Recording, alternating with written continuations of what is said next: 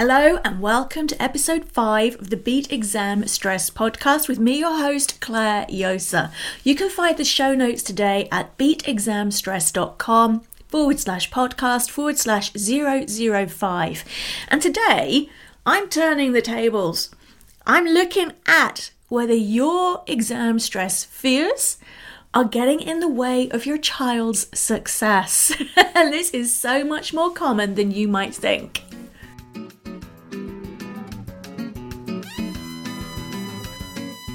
So, as a current parent of an exam stress team, it's been incredibly clear to me how I can get in the way of his success.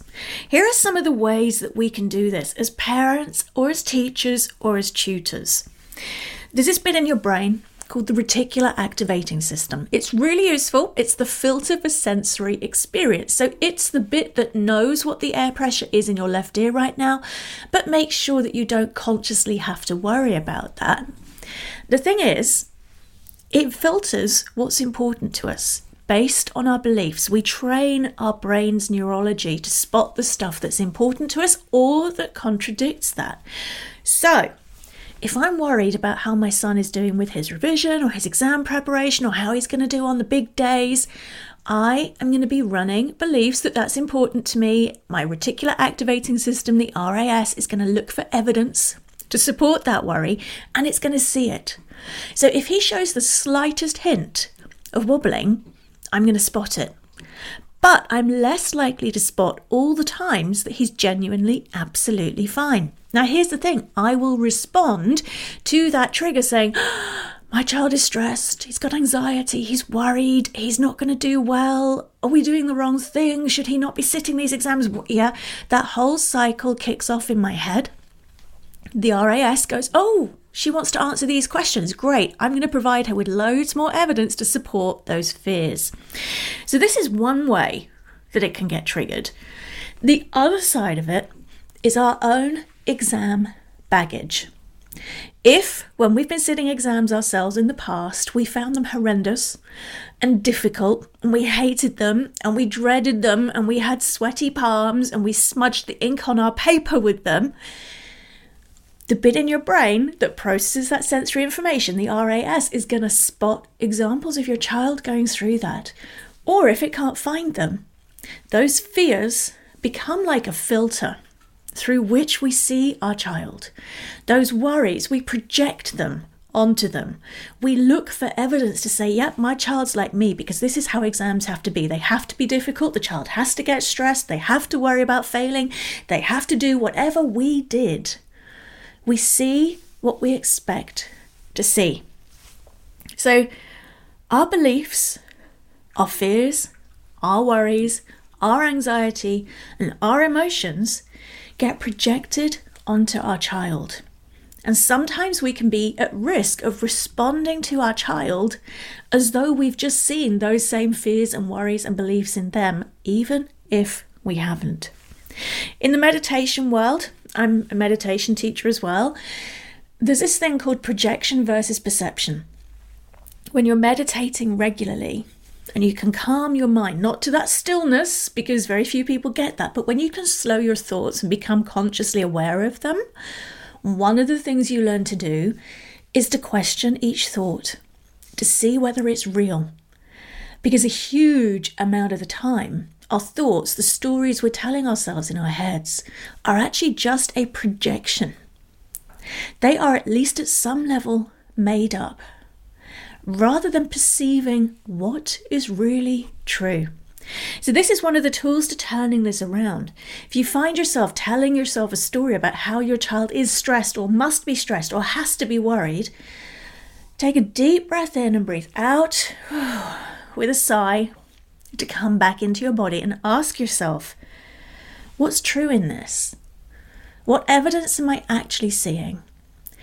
And is it possible that I'm projecting my fears, my worries, my baggage onto how my child is handling this. Now, there's another way this affects our kids. I've got a dog called Tara, who we call her the emotion radar. If there's an emotion running in our house, it doesn't matter whether somebody's shouting or somebody's excited, she barks and bounces. She really gets involved in the emotions. She can sense every emotion we're feeling. Children have that facility too. Actually, we do as grown ups. How often have you walked into a meeting room and had a sense that the last meeting in there maybe had been a bit confrontational? Or you go to someone's house and you can tell if the family's just stopped a row before you walked in? We can feel emotions when there's no one in the room, but you can feel it even more strongly when someone is. As an NLP trainer, one of the exercises I do at the beginning of somebody's diploma journey is you sit people back to back and you just get them to talk to each other. And one of them is thinking about something really happy or really sad, and the other one has to guess which is which. And actually, the accuracy with which we can do that is huge. We sense emotions. Children haven't had quite as many years of baggage pushing that technique down, pushing that skill down. So they sense them even more strongly. So if you are stressed and worried about your child when you talk to them about exams, they're going to pick up on that. And because they trust us, even if going through the teenage years, for example, they pretend they don't, because they look to us for unconscious guidance, they're going to quickly pick up the baggage that, ah, oh, mom, dad is really stressed about how I'm going to do in my exams. I should be stressed about how I do in my exams.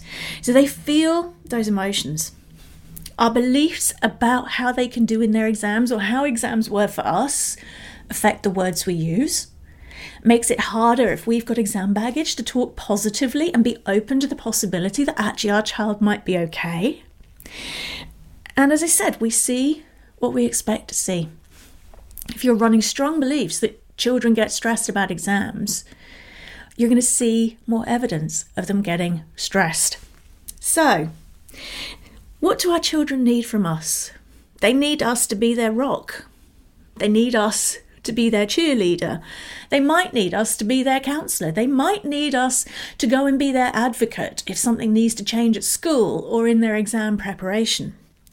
What they don't need is for us to be a secret emotional wreck, awake at 4 a.m., worrying about how their exams are going to go and how this is going to affect the rest of their life. And I'm saying that because I have that t shirt this very spring. So, what can you do? You have to be able to get grounded and to get calm. So, all of the exam stress techniques that I teach on the beatexamstress.com website, you can apply to yourself. By letting go of your worry and your exam stress, it opens you up to seeing the real, truthful evidence, that perception instead of projection of how your child is doing. It gives you access to the inspiration on how you can help them. And it allows you to be their rock, to be their cheerleader, to be the person who is there for them through this probably challenging phase of their life. So, when this happens for me, I start with what we've already talked about is what's real in this, what's true in this, and what is just my projection or my worry. And then I respond to that truth instead of my mind story fears. The next thing I do is I get grounded. Yeah, it's that deep breath in, breathing out through my feet. If you've got the seven and a half exam stress quick fixes, you can use the mindfulness grounding technique in that for yourself to let go of your own worry and anxiety. It's hugely potent. I then also look in the mirror, what role am I playing here? Because I have to admit, sometimes my inner drama queen relishes the emotions. Yeah, I know that sounds crazy, but we all do it to some extent. Am I trying to whip my child up into some kind of frenzy over exam stress? Am I trying to motivate them through fear rather than love? Is there a role I'm playing that is actually not being particularly helpful? That look in the mirror can be hard, but it can also be transformational. And if I'm on the roller coaster of worry and stress and anxiety, even after 13 years as an no 15 years now as an NLP trainer so the user manual for your brain an expert in practical psychology and all the other tools I have to help myself shift those inner fears and to clear out my baggage the one thing I found is most potent is actually EFT tapping, doing a monkey impression, tapping on the body's meridian points. I feel so passionately about this. I actually went out and got qualified as a master practitioner, so I now teach it. So if this is happening for you, and you secretly know that your exam fears are getting in the way of your child's success, EFT could be the perfect solution. In under a minute, you can shift from stressed to smiling. Join me on May the 3rd, 7 pm UK time, because I am running a live online workshop for parents, teachers, and tutors to use EFT and mindfulness to shift exam stress fast. I'm going to be taking you through the neurology, the neuroscience of exam stress, how being stressed or anxious stops you from doing your best in the exam, the mind body emotions link, so you can help your child or yourself in that way. Detailed how to use EFT with your child, how to use the right setup statements to clear the right blocks first time to help them to go from totally stressed out to confident really quickly. If you want to join me, you can find the link on the show notes page, beatexamstress.com forward slash podcast forward slash 005, or the direct link to get your ticket, 3rd of May, 7 pm UK time, is beatexamstress.com forward slash next hyphen live hyphen training. I'd love to share it with you. And there are also some extra resources on the show notes page are videos and articles I've done that can help you on this topic already. If this is resonating for you, let me know via the comments on that page. I would love to hear from you. How do you feel that parents or even teachers and tutors might have their own exam fears getting in the way of their child's success? What has worked for you in the past? What kind of effect do you see this having? And what action might you take now you know what you know to turn this around? If you've enjoyed it today, please subscribe via iTunes. If you know anybody who might find this useful, please share the link beatexamstress.com forward slash podcast forward slash 005 with any other parents, teachers, or tutors who might love this. And I will be back next week when we're going to be talking about oh, this is something that really affects grown ups, but it starts in childhood comparisonitis.